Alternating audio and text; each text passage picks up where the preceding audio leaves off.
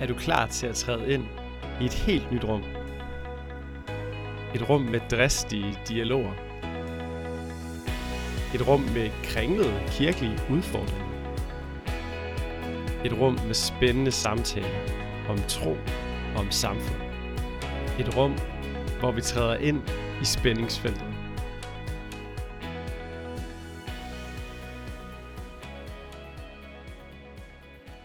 Velkommen til. Jeg hedder David, og jeg har været her på spændingsfeltet.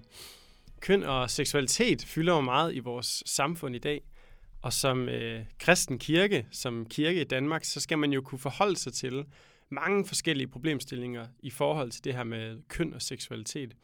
Så derfor så er det ikke en overraskelse, at vi i spændingsfeltet endnu en gang vil øh, tage et emne op, der relaterer sig til det.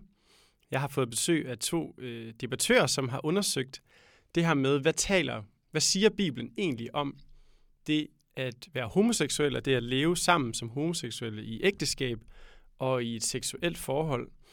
Og selvfølgelig, fordi det på en eller anden måde også spiller sammen med alle de andre problemstillinger, der er i samfundet lige nu omkring øh, ægteskaber, omkring køn og sådan noget. Så der har jeg haft to spændende debattører inde, og øh, jeg håber, I vil lytte med og lade udfordre og øh, tage det som et oplæg til debat og samtale i det fællesskab, I er i, eller i den kirke, som I kommer i, til hvordan man som kristen og som kirke skal forholde sig til det her spørgsmål i 2019. Ja, lyt godt med til en øh, livlig og spændende debat. Velkommen til Spændingsfeltet. Tak fordi I vil være med. Øh, I dag skal vi tale om øh, køn og seksualitet og kirke, og øh, det er jo meget sådan op i tiden, så det, det glæder jeg mig til at tage en snak om. Mikkel, vil du starte med at præsentere dig selv, for du lytter med? Ja, det vil jeg i hvert fald. Jeg hedder Mikkel Sødbæk, og jeg er i gang med at læse min kandidatgrad i teologi på Københavns Universitet. Har været kristen siden jeg var ja, sen teenager, så det er noget, der ligger mig nær, og det er et, ja, som du siger, et spændende og relevant emne. Mm. Christina? Ja, jeg hedder Christina Ebbesen. Jeg er præst for De Døve i Syddanmark. Og øh, jeg har nok været kristen hele mit liv, men øh, det var først, da jeg blev konfirmeret, at jeg først begyndte sådan rigtig at tænke over øh, kristendommen. Det var ikke noget, vi snakkede så vanvittigt meget om derhjemme. Men øh, der havde jeg en meget... Øh, det var sådan den indre missionske højborg, hvor jeg øh, blev konfirmeret, mm. og så var der pludselig nogle ting, man begyndte at, at stille spørgsmålstegn ved, som jeg aldrig havde snakket om over spisbordet før. Mm. Øh, men ja, jeg har arbejdet som øh, præst i Folkekirken øh, siden 2009. Okay, fedt. Og jeg har jo inviteret ind, fordi at jeg jeg på lidt sjov vis fik, fik øh, informeret om, eller fandt ud af, at de begge to ligesom har forholdt jer til særligt spørgsmålet om, hvordan øh, Bibelen udtaler, udtaler sig, eller hvad Bibelen siger om homoseksualitet, om, mm. om homoseksuel samliv, om ægteskab. Øh, noget, som jo er meget op i tiden. Hvordan skal kristendommen møde den udvikling, der er i samfundet, hvor at man jo i stigende grad ser for eksempel tilslutning til Copenhagen Pride og og andre bevægelser. Hvordan, hvordan skal kirken navigere i det? Og, og hvad, hvad siger Bibelen egentlig om det spørgsmål? Så det er sådan lidt det, vi går over i nu, at jeg har, har bedt jer om at lige komme med jeres første indspark hver især, så vi ved, hvor står vi henne, og så prøver vi at se, om der ikke er noget at tage fat i der. Så øh, Christina, du kan jo så måske spille for med, hvor står du hen i sådan det spørgsmål? Ja, altså øh, jeg tror meget at det jo kommer an på, hvordan man øh, læser Bibelen, og, der, øh, og hvor meget autoritet man lægger i Bibelen. Og der er jeg øh, tilhørende meget den lejr, der ser på Bibelen som øh, tekster, som øh, forhåbentlig er inspireret af Gud, men som er skrevet af fejlbarlige mennesker til mennesker øh, i en bestemt tid, og som er blevet øh, kopieret og oversat øh, rigtig mange gange. Og hvorfor jeg derfor øh, ikke tør læse den en til en, øh, og altid kigger på, jamen, hvad er konteksten i det øh, citat, jeg læser. Og det har selvfølgelig også indflydelse på, hvordan jeg ser på de øh, fem-seks steder i Bibelen, som øh, forholder sig kritisk til homoseksuel, og på hele skabelsesordningen, som måske er mere øh, vigtig for, det kan godt være, at der er en fem-seks steder, der nævner homoseksualitet, men det er måske mere hele øh, skabelsesordningen, I blev skabt som mand og kvinde, og hele det, der underforstået i resten af Bibelen, der er øh, ægteskab mellem mand og kvinde, at det er det, øh, man ligesom øh, bygger sin holdning på. Men der er jeg øh, absolut mere åben for, at øh, det ikke kun behøver at være mand og kvinde, selvom det står i Genesis. Okay. Vil du måske lige, øh, bare lige sådan, så man kan få øh, sat eksempel på, nævne, øh, hvordan du så for eksempel læser en af teksterne om homoseksualitet. Eller sådan, hvis du vil måske bare lige komme med en af, en af de måder, hvor du så, kan man sige, ja, redegør for, hvordan sådan en tekst skal læses. Ja, altså ja. Øh, hvis vi tager den første med Sodoma og Gomorra for eksempel, der ser jeg jo på, at øh, øh Sodoma bliver øh, fordømt på grund af, øh, der kan være andre årsager til en lignagtig homoseksualitet, at Gud fordømmer lignagtigt den her by, men det lader til, øh, at det er homoseksualitet, der er det primære. Men når jeg så ser på, at der er ikke noget galt med at voldtage Lots døtre, øh, det ser Gud ikke noget problem med, han redder stadigvæk Lot, så tænker jeg, der er et eller andet her, øh, som jeg ikke kan få til at harmonere med det billede af en kærlig Gud. Øh, og det samme med de senere tekster, både lovteksterne om, øh, hvor vederstyggelig øh, homoseksualitet er, de er også skrevet på et tidspunkt, hvor at det måske har været de andre udenom religionernes øh, traditioner med øh, øh, homoseksuelle i templerne, så måske, måske er det virkelig et problem. Øhm, og når vi tager Romerbrevet og Korintherbrevet, øhm, så ser jeg det også mere som, øh, jeg er ikke 100% sikker på, at øh, Paulus ikke er influeret af sin øh, patriarkalske baggrund, når han siger det, han siger. Jeg er ikke øh, 100% sikker på, øh, hvor meget det er Guds budskab, i forhold til, hvor meget det er Paulus budskab. Okay, der er i hvert fald noget at, at tage fat i. Øh, nu får, det er jo lidt snyd, Mikkel, for nu får du lov til at sige noget efter, men hvis du prøver at sige det, du ville have sagt, hvis ja. du startede. Jamen, jeg synes i virkeligheden, det er rigtig fint, fordi at, øh, det er jo en, en god præsentation af, af et meget udbredt synspunkt, som vi har i, i den danske folkekirke, øh, af hvilken jeg også selv er medlem, at hvordan skal vi anskue de bibelske tekster? Er det, øh, lad os sige, forhåbentlig åbenbare tekster, som vi kan forholde os kritisk til, som er udtryk ikke, måske ikke kun eller øh, majoritetsmæssigt for Guds budskaber og Guds øh, åbenbaring til os, men også for forfatternes egne holdninger, deres egen kultur, deres egen baggrund. Øh, og der, der forholder jeg mig jo lidt anderledes. Øh, jeg vil sige, at, øh, at, at kristendommen i, historisk set har haft en, en, en stærk traditionel position, der har set øh, Bibelen som, hvad hedder det, som, som, øh, som en åbenbaring af Guds ord, af Guds forkyndelse til os. Øh, Bibelen nævner selv, at, at hellige mænd, ført af Guds ånd, har, har, har, har skrevet øh, de her tekster. Og det, det ser jeg måske som det, det, et noget mere... Øh, et noget mere øh, nyttigt og, og vigtigt øh, pointe, fordi at når vi så for eksempel her i dag skal tale om homoseksualitet, som jo er virkelig er oppe i tiden og kontroversielt nu, fordi at samfundet har siden slut 60'erne virkelig ændret mening til det her, så er der jo også masser af andre moralske udsagn. Nu nævnte du, øh, kom du lidt ind på øh, nogle af de her andre kulturelle kontekster. Øh, det lød lidt som en reference til 3. Mosebog, kapitel 18, hvor vi netop har øh, øh, et forbud i Moseloven, er det så i det gamle testament, et forbud mod, at mænd skal lægge sammen med mænd, som de ligger med en kvinde, øh, i en liste, hvor der også nævnes øh, bestialitet, incest, øh, afgudstyrkelse. Og hvis vi begynder, øh, for mig at se, at forholde os til, til Bibelen som udtryk, ikke for Guds ord og for Guds åbenbaring til os, men som, lad os sige, visdom, der måske har et guddommeligt øh, budskab gemt i sig, eller en, en guddommelig kerne, som vi kan finde frem til ved at være kritisk over for teksten, så kan jeg ikke se, hvordan at at Paulus i sin samtid, da han skrev de her breve, lad os sige, i 60'erne, øh, til en romersk kontekst, hvordan at en, en, lad os sige, en romersk troende ikke kunne sige præcis det samme om pædasti, altså de her øh, elev-lærerforhold, man, der var helt almindelig artikel, hvor en, hvor en ældre voksen mand havde et, et seksuelt, seksuelt og romantisk forhold til en ung dreng. Han kunne lige så godt have brugt argumentet om, at Paulus' jødiske, semitiske baggrund gjorde, at han var lidt kritisk og måske lidt fordomsfuld over for det her lidt mere moderne romerske syn på, på, på en mere åben seksualitet, hvor vi accepterede, at, at kærlighed mellem mennesker også kunne være andet end, end ægteskabet mand-kvinde. Så jeg synes i virkeligheden, det er, en, det er en gammel kritik, og vi må forholde os til, hvordan kan vi Hvordan, kan vi, hvordan vil du kunne sige, at vi, vi kan revurdere det nu og, og sige, at øh, forhold mellem øh, samkønspar er i orden, uden at det ikke bliver øh, relativistisk, og uden at man åbner op for øh, øh, mange, øh, mange andre ting. Altså flere koneri kunne være et eksempel, som man har lovliggjort øh, i nogle andre lande. Ikke? Øh, men også øh, for eksempel øh, enhedslisten har jo meget berømt for nogle år siden. Det er ikke noget, de mener mere. Det er blevet, øh, det, det, er ikke fordi, det er ikke en kritik til enhedslisten. Men der var en periode, hvor Pernille Skipper for eksempel argumenterede for, at samty, øh, en samtykkende incest skulle være lovligt herhjemme. Så hvis, hvordan, hvordan skiller vi vel, hvad der er Guds ord, og hvad der er udtryk for en lidt snæversynet kulturel kontekst? Ja, og det er jo det, der altid er øh, faren, og det er jeg også øh, ganske klar over. Øh, er det her en glidebane? Hvad er risikoen? Hvis vi først begynder at relativere noget i Bibelen, mm. hvem sætter så grænsen? Hvem er autoriteten, der siger, hvor meget må vi så sætte spørgsmålstegn ved?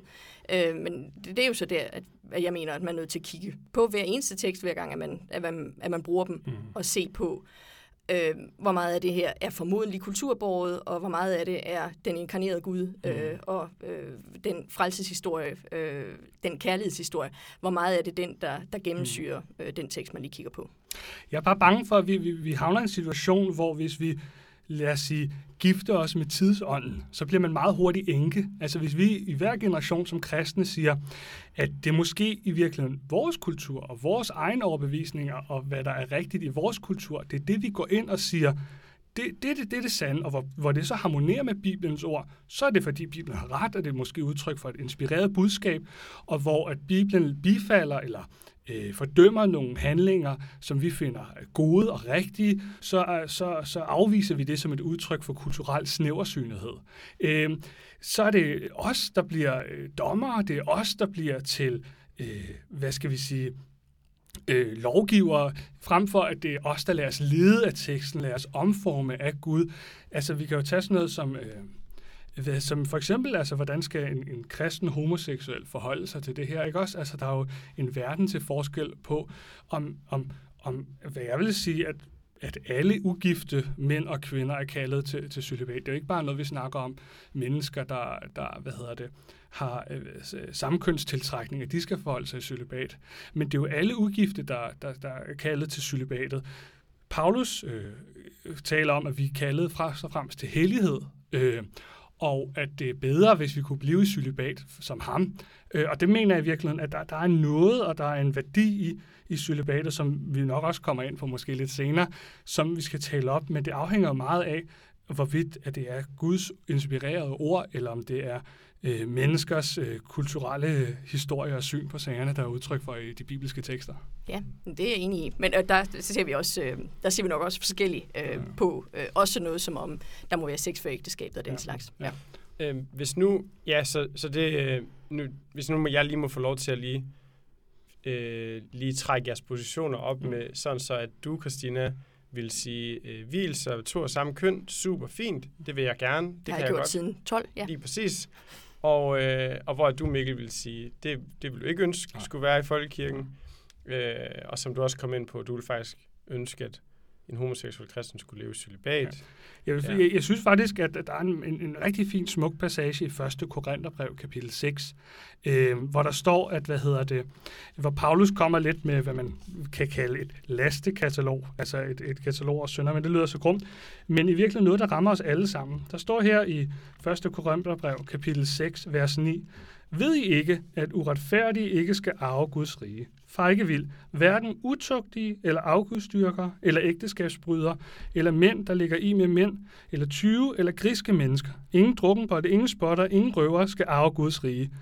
Øh, hvis der er nogen, der sidder og lytter nu, der ikke har følt sig ramt af den passage, der ikke har følt sig griske, der ikke har drukket for meget, der ikke har haft sex uden for ægteskabet, der ikke har brudt et ægteskab, altså kigget lystfuldt efter en anden kvinde. Hvis der er nogen, der ikke føler sig ramt af den her passage, ikke bare homoseksuelle, men os alle sammen, som søndere, som mennesker, der hører Guds ord, så er man, vil jeg mene, at man ikke var ærlig over for sig selv. Jeg føler mig så ramt og så anfægtet. Og hvad er så budskabet? Hvad er det gode ord? Verset efter siger, sådan var nogen af jer engang. Sådan var I engang. Men I blev vaskerene, I blev hellige, I blev gjort retfærdige ved Herren, Jesu Kristi navn og ved Guds ånd det er kernen. Det er ikke bare, at, at vi skal vælge at træde rundt i vores søn og, og, og, og blive der, men at Gud har kaldet os til noget bedre, men han også har magten til at kunne forandre os og til at kunne ændre os. Hvis man sidder og kæmper, altså som jeg som ung mand, nu er jeg så gift godt øh, nok, men som ugift mand, altså havde jeg ikke også øh, seksuel begær efter andre? Jo, det havde jeg da i hvert fald. Har jeg haft sex uden for ægteskabet? Ja, det har jeg også.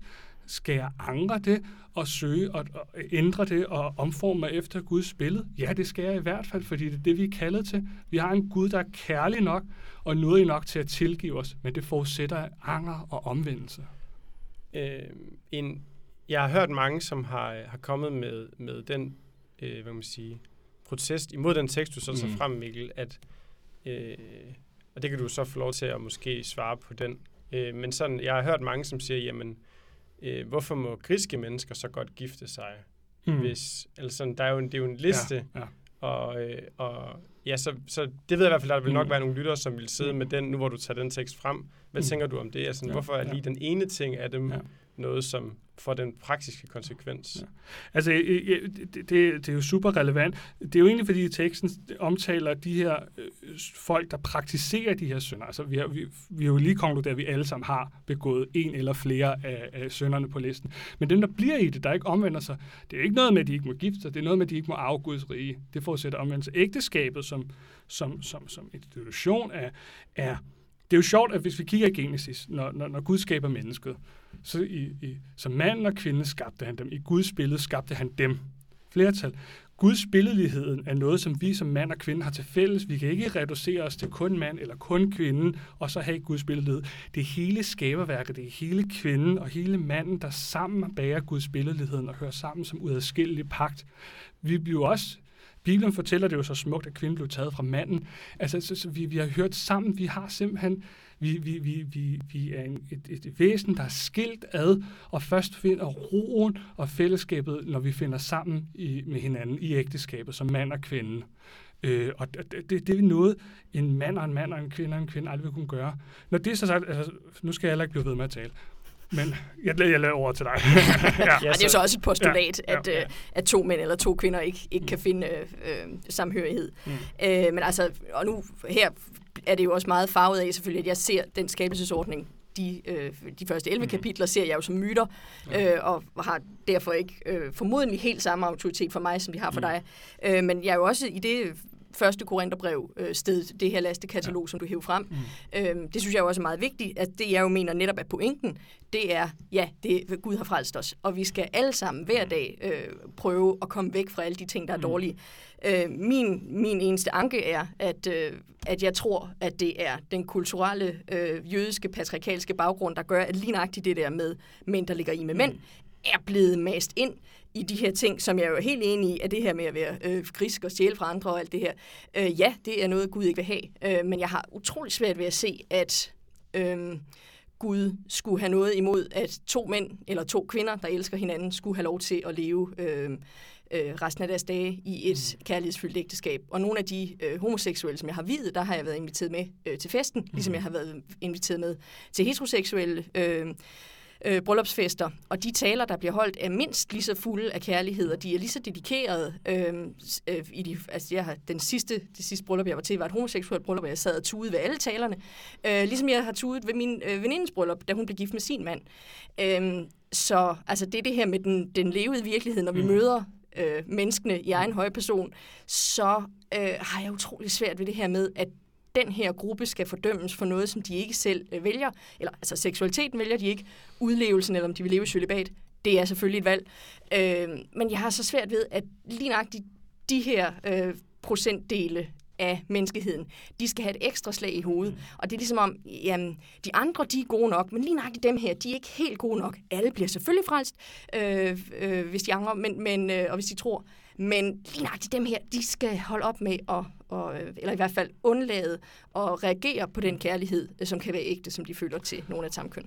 Der synes jeg netop, du rammer hovedpointen. Det er så vigtigt, hvad du siger der. Fordi at når vi i den her debat kommer til at tale om, om dem, de homoseksuelle, eller dem med de her lyster, jeg synes, det er så ugivende, og, og det er så ærgerligt, hvis vi reducerer et menneskes identitet til deres seksualitet. Altså, jeg taler ikke om griske kristne, eller jeg omtaler ikke mig selv som øh, fordrukken kristen, eller som øh, horende kristen, fordi at øh, jeg kigger efter andre piger end min, min kone. Jeg omtaler mig selv som kristen, og jeg kan gå med på, at jeg er en syndig kristen. Sådan er vi alle sammen, sådan er vi alle sammen i den kategori. Så, så de kristne, de syndige kristne, der lader sig kæmper med seksuelle øh, lyster, seksuelt begær, og som kæmper med seksuelt begær efter folk af samme køn, der synes jeg, at der må vi, det, det, det, det kristne, der, der, der kæmper med, med den her lyst, og, og, og, og fokusere på dem som, som, som sønder, og som ikke, ikke lad os sige, sætte deres seksualitet lige, deres identitet, og, og reducere mennesket til det, det synes jeg, det, det er vigtigt, fordi at når vi taler om, om kærlighed mellem folk af samme køn, der er der ikke noget smukkere end to mænd, der kan elske hinanden, eller to kvinder, der elsker hinanden. Altså en, en dyb hengivelse af sig selv til det andet menneske, er der noget af det ædleste og smukkeste, øh, vi har, som vi også ser gentagende gange i Bibelen, også mellem folk af samme køn. Men, men når vi går ind og fordrejer det forhold, og gør det seksuelt, og ødelægger det forhold, lige så vel som vi i så mange andre af de mest dybe og intime relationer, vi har levet, familiære relationer, venskabelige relationer. Hvis vi går ind og perverterer, altså ordet perverterer betyder at fordreje, hvis vi går ind og fordrejer det forhold med noget seksuelt i en familiær kærlighedskontekst eller i et dybt personligt venskab, så går vi ind og, og, og ødelægger noget ved det forhold, fordi seksualiteten er givet til en anden kontekst, nemlig til ægteskabet mellem mand og kvinde, at, at kristne, der kæmper med samkøns øh, tiltrækning, ikke skal elskes, eller elskes af folk af samme køn, det, det, det er noget frøv. Selvfølgelig skal de det. De skal finde sig selv i en dyb, givende kærlighedsrelation øh, til, til deres nære, men, men de skal ikke fordreje det med noget seksuelt, fordi der, som Paulus siger i første til sit kolonerbrev, øh, for dette er Guds vilje, at I skal helliges, så I afholder jer for utugt. Det er jeg kaldet til som heteroseksuel, det er alle kristne kaldet til, uanset om vi er gifte eller ugifte, uanset hvem vi, vi, vi, vi er tiltrukket af. Og det er så vigtigt. Afhængig af, hvor meget autoritet du igen giver teksterne, ja. fordi der står jeg jo et helt andet sted. Øhm, og jeg synes jo også, det er et postulat, at du siger, at øhm, man kan sagtens have platoniske øh, i gåseøjne kærlighedsforhold. Mm. Øh, men, men så snart at der kommer øh, sex ind, så bliver det fordrejet. Med mindre ligneragtigt, at man er blevet gift. Mm. Så er det ikke en fordrejning. Øh, og det, det er jeg så bare ikke, altså det er jeg ikke enig i. Og jeg er heller ikke enig i, at, at det er at det, at det øh, Gud vil for de der er altså afhængig af, afhængig af, hvad for nogle øh, analyser og undersøgelser man kigger på, de mellem 3 og 4 procent, som identificerer sig selv som homoseksuelle eller LGBT'er, at øh, ligneragtigt den gruppe de er perverse eller fordrejet, fordi at de har lyst til at have sex med dem, som de har lyst til at have sex med. Jamen, igen, jeg synes, tror ikke, det er så meget lysten til det, fordi vi har alle sammen lyst, og vi har alle sammen begær, som ikke, ikke er godt, som vi skal kæmpe med, øh, og som vi ikke kan sætte lige med, med mennesket, der står med de her følelser. Vi må, vi må gå til mennesket først, og hvad det menneske så kæmper med, det, det er sekundært, det er ikke deres identitet, og at de så kæmper med nogle forfærdelige det gør vi alle sammen som kristne. Det hovedanken er bare, at hvis vi går ind og afviser, øh, at det skulle være syndigt eller forkert, øh, så, så tror jeg, vi, vi, vi, vi, vi, vi vender os bort fra Jesus kald til efterfølgelse af ham. Altså når han mødte sønder på sin vej, øh, Matthæus, der var skatteopkræver for tyrannisk øh, romersk besættelsesmagt, så gav han ham ikke gode råd til, hvordan man kunne kræve lidt mere skattepenge ind. Han sagde, kom og følg mig, og han forlod sin pengebod for aldrig nogensinde og, og, og opkræve uretfærdige skatter igen, eller da Paulus, eller da Jesus mødte den, den, den, øh, den, øh, den utro kvinde, øh, som, som, ville, øh, som de jødiske mænd ville stene, der, der, der, sag, der tilgav han hende, men han sagde til hende... Synd ikke mere. Ja, lige ja. præcis. Og det må vi holde fast på, fordi Jesus har magt til at forandre os, til at omforme os. Det er ikke let, det er efterfølgelse, men, men Jesus lovede os ikke succes eller lykke. Han lovede, lovede os øh, fuldkommen liv, noget, tilgivelse og kærlighed hos ham. Ja, men det er igen, øh, der ser jeg helt anderledes på, at, at opfatte det netop som en synd. Hmm. Øhm, og jeg tror, at det er at det kommer sig af en meget patriarkalsk kultur, som øh, har været meget opdelt netop i, mm. øh, og har været meget fokuseret på skabelsesordningen som, som det eneste rigtige. Øh, og at det er det, der traditionelt ligger i vores baghoved, og for os til, og også for Paulus til, at sige, øh, det der, det er forkert, fordi det får man ikke børn af. Mm. Øhm, hvis jeg lige må bryde ind, Christina, vil du måske øh, fortælle, hvordan du definerer ægteskabet, eller hvad tænker du om, fordi nu har du sagt, at du har ikke den samme syn på, hvad ægteskabet er, som Mikkel har. Det har jeg egentlig tænkt, mens jeg snakket her, det, giver, det vil måske give god mening, hvis du satte nogle ord på, hvordan du vil definere det. Øh, eller sådan, hvis du ikke vil have definitionen, øh, som Mikkel ligesom kom med, sådan, hvad tænker du, at ægteskabet er? Så det er jo nok meget fint at lige jeg tænker bare lige afklarende lidt måske. Ja, altså, altså for mit vedkommende, der er det, øh, det der bliver et springende punkt, punkt, hvor jeg tror, at vi ser forskelligt på det, er netop, at ægteskab kun kan være mellem en mand og en kvinde. og øh, det synspunkt, det øh, kommer nok oprindeligt fra netop skabelsesteorien. Derfor skal en mand forlade øh, sin familie og blive et kød med sin hustru. Hvor at øh, jeg ser mere åben på det, at det handler om to mennesker, der elsker hinanden. Det behøver ikke nødvendigvis være to mennesker, hvor den ene har en penis i underbukserne, og den anden har en vagina. Øh, at jeg ser ikke, at det er som den eneste måde, to mennesker, der elsker hinanden, kan leve i et meningsfyldt øh, forhold resten af deres liv. Øh, og det er her, jeg tror, at, at det, det springende punkt, det kommer ind. Mm. Fordi, øh, og selvfølgelig så øh, går også ud fra, at du er enig i, at det handler selvfølgelig ikke kun om børn. Det har det jo været traditionelt i øh, jødedommen, hvor det startede. Det var ret vigtigt, at man fik børn. Og en af øh, grundene til, at ægteskabet har været der for at regulere det hele, var, at øh, manden også vidste, at de børn, der kom, det var hans børn. Det var også derfor, det var bedst at være jomfru. Øh, inden man blev gift, så var man sikker på, hvad for nogle slægter, der hørte til hvem. Øh, men også, at øh, i dag... Øh, der øh, viser det sig jo, at der er mange flere, der også kan elske hinanden. Det har der nok altid været. De har nok bare ikke at sige det, fordi de risikerede at blive slået ihjel. Øh, men at for mig at se, så er ægteskabet, så handler det om øh, kærlighed mellem to mennesker, og ikke hvad, øh, hvad for et understil de har. Jamen, jeg, jeg, synes, du, jeg synes, du sniger den her præmis om, ind om, at kærlighed er det samme som sex. Altså det her med, at du siger, at de kunne ikke elske hinanden før i tiden. Øh, lad os sige, Jonathan og David i det gamle testamente, der er en intim kærlighed mellem de her to våbenbrødre. Altså hvor, hvor, hvor David øh, giver i en passage næsten al sin ejendom til Jonathan, og de, de omfavner hinanden, de kysser hinanden. Den her dybe, hengivende, opfyldende kærlighed, som de her to mænd har til hinanden, er jo så ædelt og fint, og, og noget, jeg håber, øh, vi alle sammen kan finde, sådan en dejlig form for kærlighed. Men igen, og det har jo det har kristen til hver en tid kun, altså munkevæsenet historisk set har nok været hjemsted for utrolig mange mænd med, og kvinder med, med, med, med, med samkøns øh, tiltrækning, men hvor de har kunnet finde et, et, et fællesskab, hvor for kærlighed og hengivenhed til hinanden kunne opfylde øh, deres, øh, deres indre behov. Også i forhold til, øh, ja, altså også i skabelsesberetning, ja, altså om vi læser det som myte, eller hvordan vi nu læser det, det synes jeg virkelig er sekundært til pointen, som vi jo er enige om, hvad den giver udtryk for. Om den så er valid og gældende i dag, eller udtryk for en, en, en ældre kulturel forestilling, det, det er jo så der uenigheden er. Men jeg synes i virkeligheden, at, at Paulus, eller det jødiske, eller det kristne syn, som det jo egentlig er, som teksten giver udtryk for, er, er ikke gammeldags. Altså igen, jeg vender gerne tilbage til det gamle Rom, hvor man har øh, øh, homoseksualitet som udbredt og accepteret og vældigt af samfundet. Altså i Platons symposion 400 år før øh, Kristi fødsel, der roses homoseksualitet og, og kærlighed mellem mand øh, og elev og, og mellem to mænd. Jo til skyerne Sokrates har en affære med Alcibiades i, i stykket her, ikke også? To voksne mænd med samtykke. Så, så det, det, det, er ikke, det er ikke sådan det moderne over for det gamle. Det tror jeg i virkeligheden er en forsimling af det. Også hvis man ser på, hvor, hvor unikt det egentlig er. Det er en mand og en kvinde. Øh, kan vi også, altså islam fylder en stadig større rolle her i vores samfund i dag. Hvad med flere koneri? Altså i virkeligheden det er det jo vi jo også i Bibelen. Ja, men, ja. Men, men hvad var Jesus svar, da han blev mødt med den? Sådan var det ikke fra begyndelsen af. Han skabte dem som mand og kvinde. Han peger tilbage til skabelsesordenen som det første, det originale. En mand, en kvinde. En lighed og en gensidighed, som man ikke finder i flere koneri. Og hvis vi bevæger os væk fra det paradigme for første Mosebog, hvordan kunne du så kunne afvise et, et, et ægteskab af en mand og tre kvinder, for eksempel?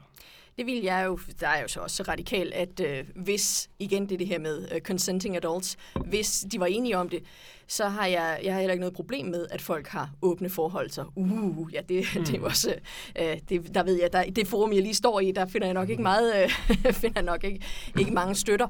Øh, men øh, øh, ja, der er jeg bare ikke lige så hængt op på, I blev skabt som mand og kvinde, for at I skal blive et kød, uanset om det drejer sig om det seksuelle. Fordi jeg er ganske enig i, at der er masser af platoniske forhold, som er rigtig gode, og jeg ser heller ikke overhovedet noget problem med cølibat. Det, jeg ser et problem med, er, at øh, dem, der ikke kan leve i cølibat, øh, og som øh, lyster efter nogen af samme køn, at de skal på en eller anden måde øh, shames. Øh, udskammes. Ja, udskammes. Øh, og... Øh, og have at vide, at ikke at de ikke er lige så elskede af Gud, men at, øh, det, men at der stadigvæk er en eller anden gradbøjning af, at det ikke er i orden. ja, ja, netop adfærden, de praktiserer, ikke er i orden, men at de er elsket, tilgivet af Gud, som faktisk havde en kærlighed til dem, der var så højt gik i døden for dem, selv da de var syndere. Lige så vel som meget min adfærd ikke er i orden, og som jeg også må angre, at vi alle sammen ligestillet som sønder foran Gud. Den store hage er så bare netop, angrer du den, og omvender du dig fra den, eller står du ved den og vil have en prisværdig? Hvis du for eksempel øh, øh, blev mødt af en, en mand og, og tre kvinder i din kirke, hvor det var med samtykke, det var gensidigt, og det var et kærligt forhold, og de bad om at blive videt, og, og, og du kunne gå igennem det. Altså, hvad så med, for eksempel, nu var... Ja, det er jo så ikke kun på grund af lovgivningen. Nej, nej, men, ja, ja, selvfølgelig. men, men, men, men, men at det teologisk kunne være forsvarligt at gøre, så frem at de juridiske rammer øh, gået så af vil du kunne gøre det. Og, og der er lang vej til, at vi juridisk set kunne have. Det er jo også noget med arveret og alt sådan okay, noget. Ja. Øh, så. Men, men hvis vi så bevæger os væk fra måske det tidspunkt. Jeg synes, at nu har vi altså, Paulus lastekatalog her øh, fra, fra 1. Korintherbrev kapitel 6. Altså, der, er, der er nogle sønner her. Altså, hvad vil du gøre, hvis der kom en fra din menighed, der for eksempel havde været sin kone utro igennem mange år, øh, og synes, at det var helt fint, at han som utro kristen ikke skulle fornægte sin lyst til, øh, en anden kvinde, og deres, deres øh, hvad hedder det, utroskab er jo fuldstændig gensidigt med samtykke. Det synes jeg jo er fuldstændig anderledes, øh, fordi der, der er det jo en aftale mellem hende, som øh, han er gift med øh, i første omgang, som han bryder uden at fortælle hende. Det synes jeg er noget helt andet end øh, to mænd for eksempel, som gerne vil have sex med hinanden, at, at det at det skulle være forkert. Mm. Jeg synes, der er en kæmpe stor forskel, fordi at du netop sårer nogen ved at have en affære udenom ægteskabet, mm. fordi du har indgået en aftale om, at det skal være os to. Men mindre man selvfølgelig er i et åbent forhold, øh, så øh, forholder det vil, også, det vil heller ikke være syndigt at befinde sig i et åbent forhold. Altså, lad os sige, at det er jo så ikke utroskab, men hvis et, et, et ægtepar bestående af en mand og en kvinde aftaler, de kan godt, øh, hvad hedder det, bryde det, eller, eller ja. have sex uden for deres ægteskab. Det vil ikke være syndigt heller. Øh, for mig at se, hvis de ja. havde aftalt det. Ja, hvis de var aftalt, hvis det var gensidigt. Så ville jeg ikke have noget problem med det. Nej, men jeg synes, den her, altså der, der, der er det igen, synes jeg, måske øh, udtryk for vores kulturs øh, ophævelse af samtykke, og gøre det ligesom til ægteskabets fundament af samtykke. Hvis det er så to mænd, der gør det med samtykke, så er det et fint ægteskab. Hvis det er to øh, mænd og en kvinde, der gør det, har det åbent forhold, så længe samtykket er der, så er det i orden. Altså det er bare, det er vi måske også enige om, det er i hvert fald ikke det, vi finder i Bibelen, og så er det jo så en sekund eller en anden diskussion, om det så er rigtigt eller forkert, om det er syndigt eller ej. Det er nok, fordi jeg læner mig mere op af næste kærligheden der. Øh, og at det er et spørgsmål om netop ikke at såre den anden. Hmm. Øhm, og øh, det er lidt som om, at du øh, underforstår, at når det er to mænd, der har sex med hinanden, så er det, eller selvfølgelig godt det, fordi du mener, ja. det er syndigt. Øh, og, jeg, og det er her, jeg mener, at det er en fejl, mm. at den har snedet sig ind i lastekataloget, fordi ja. jeg kan sagtens se, at du sårer og skader andre mennesker ved at lyve, ved at stjæle, ved at være mm. kritisk og sørge for, at de får nogle penge. Men jeg har utrolig svært ved at se, hvorfor to, der elsker hinanden og har de samme lyster, øh, hvorfor, altså, hvem det skader, at de to øh, har et langt øh, kærlighedsforhold med hinanden. Men nu er det igen også, altså, hvis, når vi så taler i, i, i en kristen kontekst, så, så skader det jo netop, øh, jeg vil så også sige dem selv, altså homoseksuelle. Ja, det vil du, det vil du selv. sige, ja. Jamen altså, hvis vi kigger på det statistisk set, så bliver det måske lidt sekulær, men altså homoseksuelle lever markant færre år end heteroseksuelle. Altså de har en kortere gennemsnitstid, end en, en, en kæderyger har for eksempel. Selv når man fratager øh, AIDS-dødsfald, øh, som jo altså også er, er helt forfærdeligt. Men altså, det, jeg tror ikke, det er noget, noget sundt og noget givende.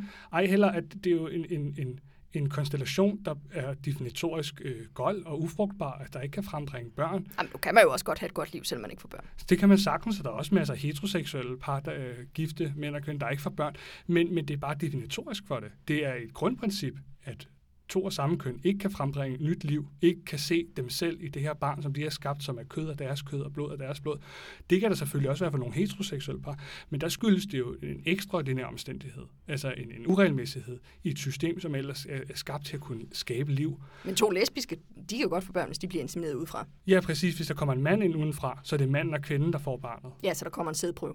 Ja, ja, ja, og så er den ene ikke mor til barnet, i hvert fald i biologisk forstand, men at det her barn har også en mor og har en far, som så øh, at berøvet det her barn, fordi det vokser op øh, uden sin far, men med to mødre. Og det har dem, som har doneret øh, sæden, formodentlig været indforstået med. Jamen, det er igen det der samtykke. Altså, jeg, jeg synes ikke, Altså, det er jo så også i forhold til det homoseksuelle ægteskab her. Jeg synes ikke, at vi kan være bekendt at byde noget børn at vokse op uden en far eller en mor. Der er jo masser af folk, der går fra hinanden. Det er vi heteroseksuelle især også slemme til. Jeg er selv skilsmissebarn, skal jeg lige hilse at sige. Ja, det er også. Så det, øh, og det synes, jeg er, det synes jeg også er en synd, og det, det, det er tab, fordi at hvis vi ser på et barns omvækst, er det altså et, et lille menneske, der har brug for en far og en mor, og ikke hverken den ene eller anden kan undværes eller erstattes af en af samme køn. Og det er jo også postulat. Altså jeg tror, der er masser af børn, der vokser op i regnbuefamilier, øh, som ikke er skadede børn. Øh, og du kan jo også, du får jo de, øh, de forbilleder, du har brug for, dem for, finder du jo også alle mulige andre steder. Det behøver jo ikke kun være i kernefamilien. Det ser vi jo netop også, når, når familier bliver skilt. Så kan der jo sagtens være øh, mm. episoder, hvor at børn vokser op enten uden en far eller en, øh, en mor.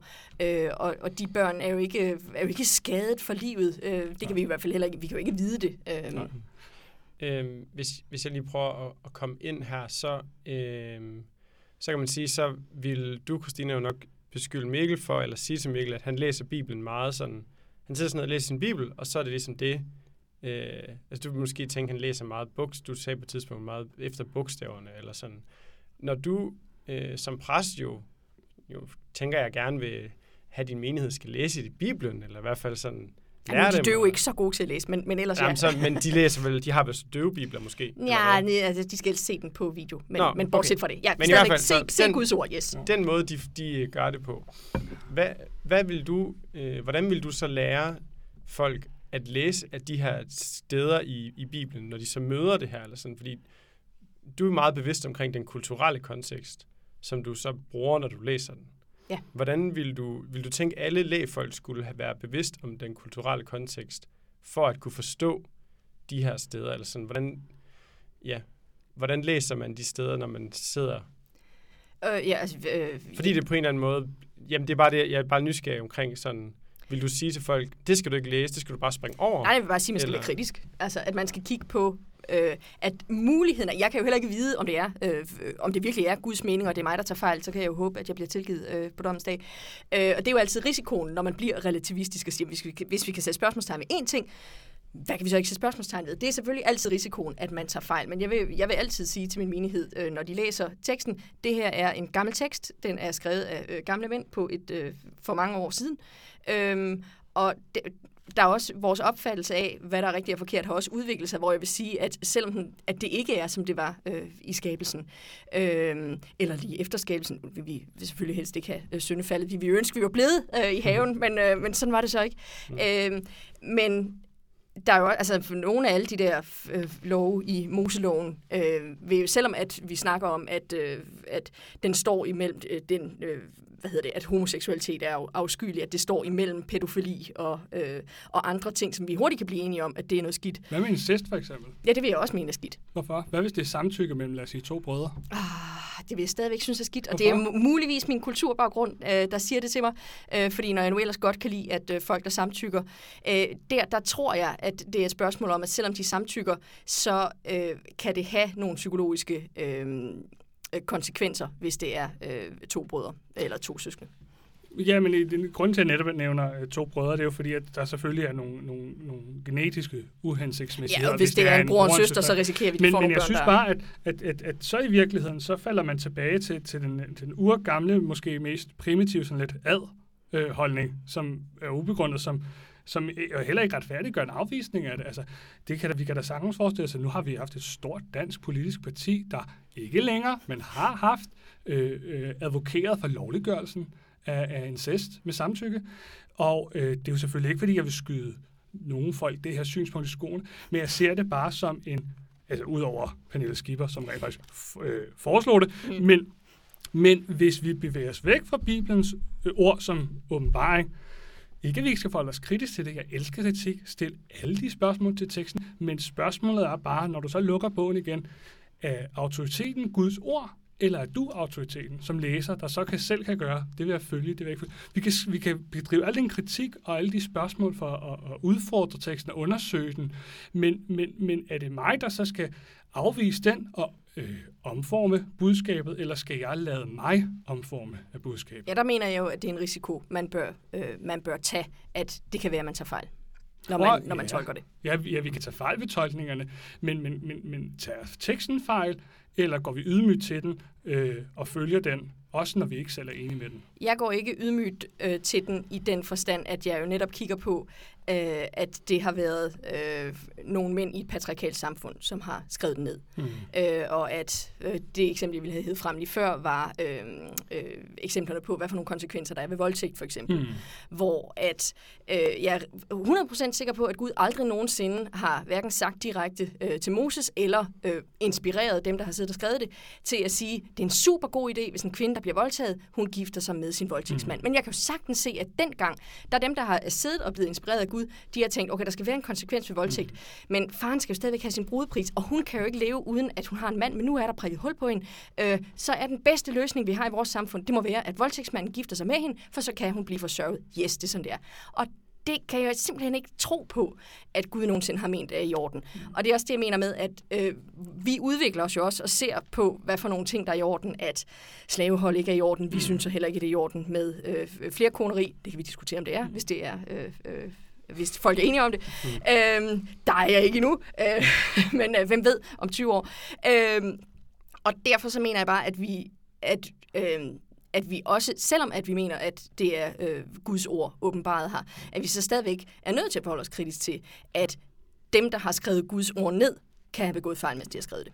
Og der tror jeg så, det er en fejl, det der med, at homoseksualitet er en synd. Jamen, jeg synes, det er et stort hop, fordi vi kan sagtens tale om, at det er gamle hvide mænd, øh, der er patriarkalske i deres indstilling, der har skrevet teksten. Men det synes jeg virkelig er fuldstændig uden sammenhæng til tekstens budskab. Altså, vi kunne læse... Øh, øh, ting, der er åbenlyst rigtige for rigtig dårlige steder, øh, rigtig dårlige kilder. Så et, en, en teksts ophav eller forfatter er egentlig irrelevant i forhold til tekstens værdi. Der må vi kigge på, hvad er et budskab egentlig, hvad der står der. Gud kunne jo have skrevet jo også, som der nu står, øh, de 10 bud på stenstavler. Altså, øh, vi, det kunne have været dårlige bud eller gode bud, uagtet hvad ophavet til teksten er. Øh, uden at det skal blive for meget debat om, om, om værdien af de låne i det gamle testamente, men for eksempel i Paksbogen i 2. Mosebog, kapitel 23, hvor, hvor der netop står de her ting med, hvis en kvinde er blevet voldtaget, øh, så, så, øh, så, skal hun, så skal gerningsmanden gifte sig med hende, men der er så for også en, en, en, en sjov regel om, at han må ikke lade sig skille fra hende nogensinde. Ja, det er faktisk det ja. eneste jødiske ægteskab, hvor man ikke må lade sig skille fra konen. Ja. Det er, hvis hun er offer for en voldtægt. Netop fordi, at Gud, som indstiftede den her pagt, Øh, øh, særskilt med et folk, Israel, på et tidspunkt, og som også står ved at blive ophævet, hvor der kommer en ny og bedre pagt, det ser vi hos profeterne, øh, så har der været indstillinger, der kunne forbedre det her stakkels samfund, fordi det var godt nok øh, sure tider at leve som bonde i, i jernalderen i det gamle Palæstina. Øhm, og der gjorde Moseloven det uendelig meget bedre, hvis vi for eksempel kigger på øh, andre samtidige lov, Hammurabis lov, hvor der for eksempel er særskilte straffe efter din stand. Der, der, der, hvis du er adelsmand og slår en slave ihjel, er der en lille bødestraf. Ja. Hvis en slave slår en adelsmand, så er der dødsstraf uh, uh, lige med ja. det samme. Der er Moseloven fuldstændig lige for alle, og der er en forbedring, men selvfølgelig helt enig, en tidsbestemt forbedrelse. Men, men, men det er derfor, når vi ser det gamle, det nye testamente, når de her bud bliver gentaget, for eksempel med homoseksualitet, og når Jesus siger, derfor forlader en mand ja, sin far og sin mor, altså en familie. Altså hvis vi ikke engang kan genkende det her som billede af en familie, en far og en mor, så er vi jo som samfund bevæget os så langt væk fra det her ikke bare gudskabte udgangspunkt, men det naturlige udgangspunkt, fordi der skal altså immer væk en far og en mor til at skabe nyt liv. Og når han siger, at manden skal forlade sin far og mor, så refererer han jo ikke til sig selv som autoritet, men sådan var det fra begyndelsen af. Altså det er en tilbagevendelse væk fra det her flerkoneri, som er kommet i mellemtiden. Væk fra Moselund, som er kommet i mellemtiden. Det er skabelsesorden, han vender tilbage til. Og reducerer det til udtryk for en patriarkalsk forestilling, det, uh, det synes jeg, at når selv Kristus peger på det som sin autoritet, altså han bruger også nogle gange udtrykket, har I ikke læst, det står i skrifterne, at skaberen har sagt, altså det er selv for den opstandende herre og frelser Jesus, der er det hans autoritet. Jeg ved ikke, om vi kan relativisere det som udtryk for en kulturel, patriarkalsk kontekst. Nej, men altså, øh, jeg tror også, vi er ganske enige om, at, øh, ja, det, at det er blevet bedre med tiden, og at, noget, at vi skal lægge mere vægt på noget af det, der står i det nye testamente, end vi skal lægge vægt på, hvad der står i det gamle testamente. Øhm, øh, men for mit vedkommende, der er det også et spørgsmål om, at øh, det, er jo, det, det her vil jeg jo netop også sige, er det eneste sted, hvor at du kan finde, hvad Jesus siger, og det er så også, hvad folk har skrevet, at Jesus sagde mange år efter, han har sagt det, øhm, at Jesus sagde, okay, lad os kigge tilbage på skabelsen, for de andre ting, det er jo Paulus, der siger det, det er ikke Jesus.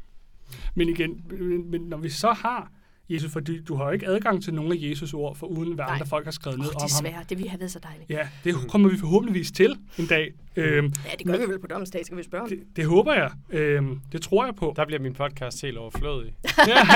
bare sådan, bare Ja. ud af Kan Jeg vi tror, sende en at- tidsrejse ud, så kan Ja. vi få svar.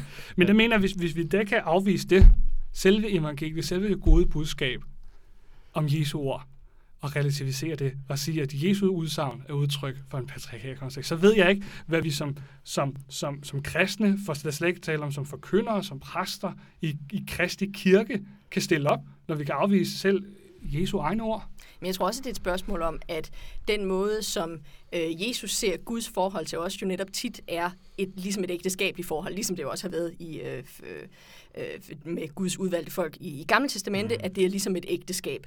Øh, det, at øh, vi er konen, og øh, Gud er manden i det her ægteskab.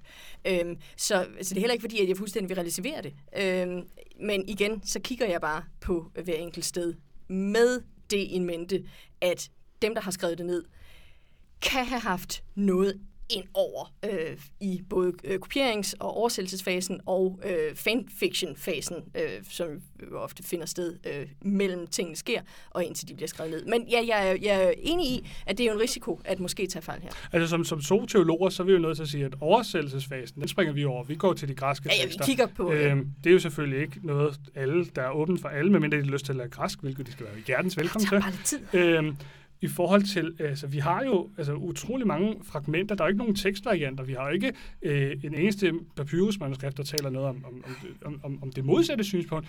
Er det ikke, sy- altså, hvis du, ja, for mig måske, hvis du sætter dig ind i synspunkt, jeg synes, det er så tydeligt, at det her det er bare et udtryk for vores tidsånd. At vi har ændret det her synspunkt i slut 60'erne, og det er blevet, nu er det blevet et majoritetssynspunkt herhjemme, fordi det er et udtryk for, at kulturen har forandret sig.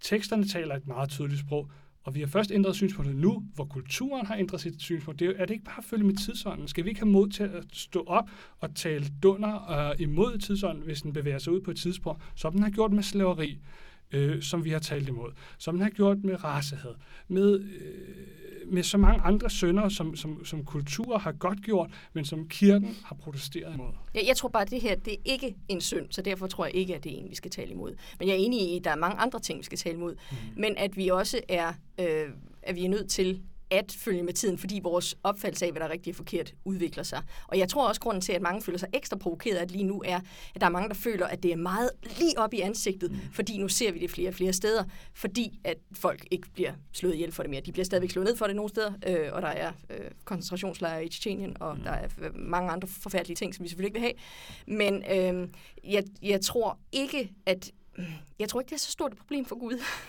Nej. Øhm, Også- hvis øh, nu tiden den løber simpelthen Åh, for os, ja, ja. og det er så Der er godt. så mange ting. Øh, ja, vi skal faktisk allerede til at begynde at, at slå en krølle på det. Mm. Øh, men I gik i gang med det, som jeg også lige stod og tænkte, I skulle i gang med her til sidst, nemlig sådan, øh, hvis I hver især lige vil sige, jamen, øh, hvad, ja, du kommer allerede lidt med, hvad du synes, kirken skal gøre nu, Mm. i forhold til det her, altså sådan, kom med sådan en, hvor synes jeg, vi skal gå hen nu? Øh, Øhm, ja, særligt jo også i forhold til, at, øh, nej, det ved jeg ikke, det bliver måske også lidt, nej, nu smider jeg den også bare ind, der er jo noget med, at kirkens primære opgave er at forkynde evangeliet, og hvordan spiller det ind i det her spørgsmål for jer begge to, eller sådan i forhold til, hvad I synes, kirken skal gøre? Øhm, ja, og så sådan en afsluttende, som vi snakker om inden, hvad synes du, at lytteren skal gøre nu, når de har hørt det her? Så hvis I lige var så, det er ligesom det sidste, I får lov til. Og lige sådan, hvad synes I, kirken skal gøre? Øh, og hvad synes I, lytteren skal gøre, som har hørt det her? Og enten er enig med den ene eller den anden af jer. Og ja. ja. Hvem starter? Hvem vil Øh. byde for? Altså, jeg, jeg synes, at den her kamp også omkring menneskets seksualitet har jo været i gang, altså lige siden begyndelsen.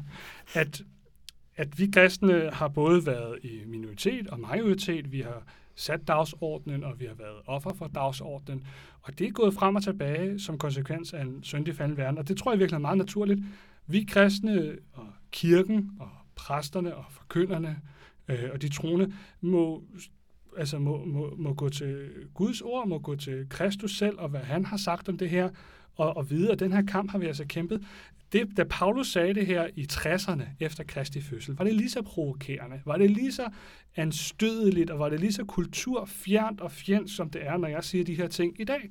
Det var en kultur, der fejrede homoseksualitet, så var det helt almindeligt, sammen med slaveri, prostituering, øh, mandlig dominans, øh, hustruvold, alle sammen ting, som vi kristne har talt dunder imod lige siden dengang, som vi stadigvæk gør, og det skal vi blive ved at vores kultur nu har begyndt at gå tilbage. Det er jo også meget naturlig konsekvens af, at der er færre kristne, kristne spiller en mindre rolle, at vi begynder at vende tilbage til den her mere mm, naturlige, øh, sekulære tilstand, som vi også så i antikken, hvor øh, flere koneri, hvor øh, altså det her elske, øh, have en løs seksualmoral, hvor folk kan gå i lag med hinanden, som de har lyst til, det er jo helt naturligt, men der skal vi kristne virkelig gøre det, som vi har været rigtig gode til, og som vi altid har gjort, nemlig tale samfundet imod og tro på, at Gud har magt til at omforme samfundet, til at frelse sønder og til at omforme os, der vælger at forfølge ham. Ja, og jeg øh, vil sige, at øh, ja, det skal, vi skal absolut tro på, at, øh, at øh, Kristus, han, at Gud har inkarneret sig i os og har levet øh, med os og har tænkt sig at frelse os på trods af alt det crap, vi render rundt og laver. Øh, men øh, jeg vil ikke opfordre øh, min menighed, øh, hvis der kom et homoseksuelt par øh, hen, til at sige, at de øh, ville være nødt til at leve i celibat nu. Jeg vil øh, fokusere på øh, næstekærligheden og på det dobbelte kærlighedsbud, øh, og sige, at hvis Gud er kærlighed, og det hele det øh, handler om kærlighed, så er det et spørgsmål om, at man skal være gode ved hinanden i alle forhold, uanset om det er platoniske venskabsforhold, om det er ægteskab mellem mand og kvinde, eller om det er øh, forhold mellem to mænd eller to kvinder. Øh, der vil jeg sige, at, at det er den kærlighed og den være ordentlig ved hinanden, som man skal fokusere på at tage med sig. Og den skal kirken prædike øh, til alle og i, øh, i alle tider. Og der er også masser af andre øh, dele af seksualmoralen i vores øh, samfund, hvor jeg vil sige, at man skal være, at det er kirkens rolle, at vi skal sige til folk, at de skal opføre sig ordentligt. Jeg mener så ikke, at øh, homoseksualitet ikke hører ind under opføre sig ordentligt, men, men at det er at være gode mennesker ved hinanden, fordi det er det øh, eksempel, Jesus har givet. Og så øh, må vi jo håbe, at han er noget i os, hvis vi har begået nogle fejl øh, i mellemtiden. Yes, tak for, for det. Øh, jeg tænker jo, at øh, den her snak kunne være meget længere, og øh, vi bliver her lige I, har været, I har været gode til at gå til den, synes jeg. Og der er helt sikkert noget, man kan lytte med på som lytter, og virkelig sidde og kigge på teksterne og kigge på tingene. Øh, jeg synes, øh, at jeg også vil tænke, at det er meget, noget, der meget også går igen ved jer begge to, det er, at man skal som lytter sætte sig ned og tænke over, hvordan læser jeg Bibelen? Altså, hvad, hvad forstår jeg ved, hvad Bibelen er for nogle ord? Øh, måske fordi det også får et meget konkret udtryk i, for eksempel, hvordan man forholder sig til det her. Så det kan man jo som lytter prøve at tænke over, øh, når man lytter den igen. Øh, ja, tusind tak, fordi at I var med i hvert fald. Øh, tak fordi I ville spille ind med hver jeres side. Tak fordi I måtte komme. Ja, mange tak for det.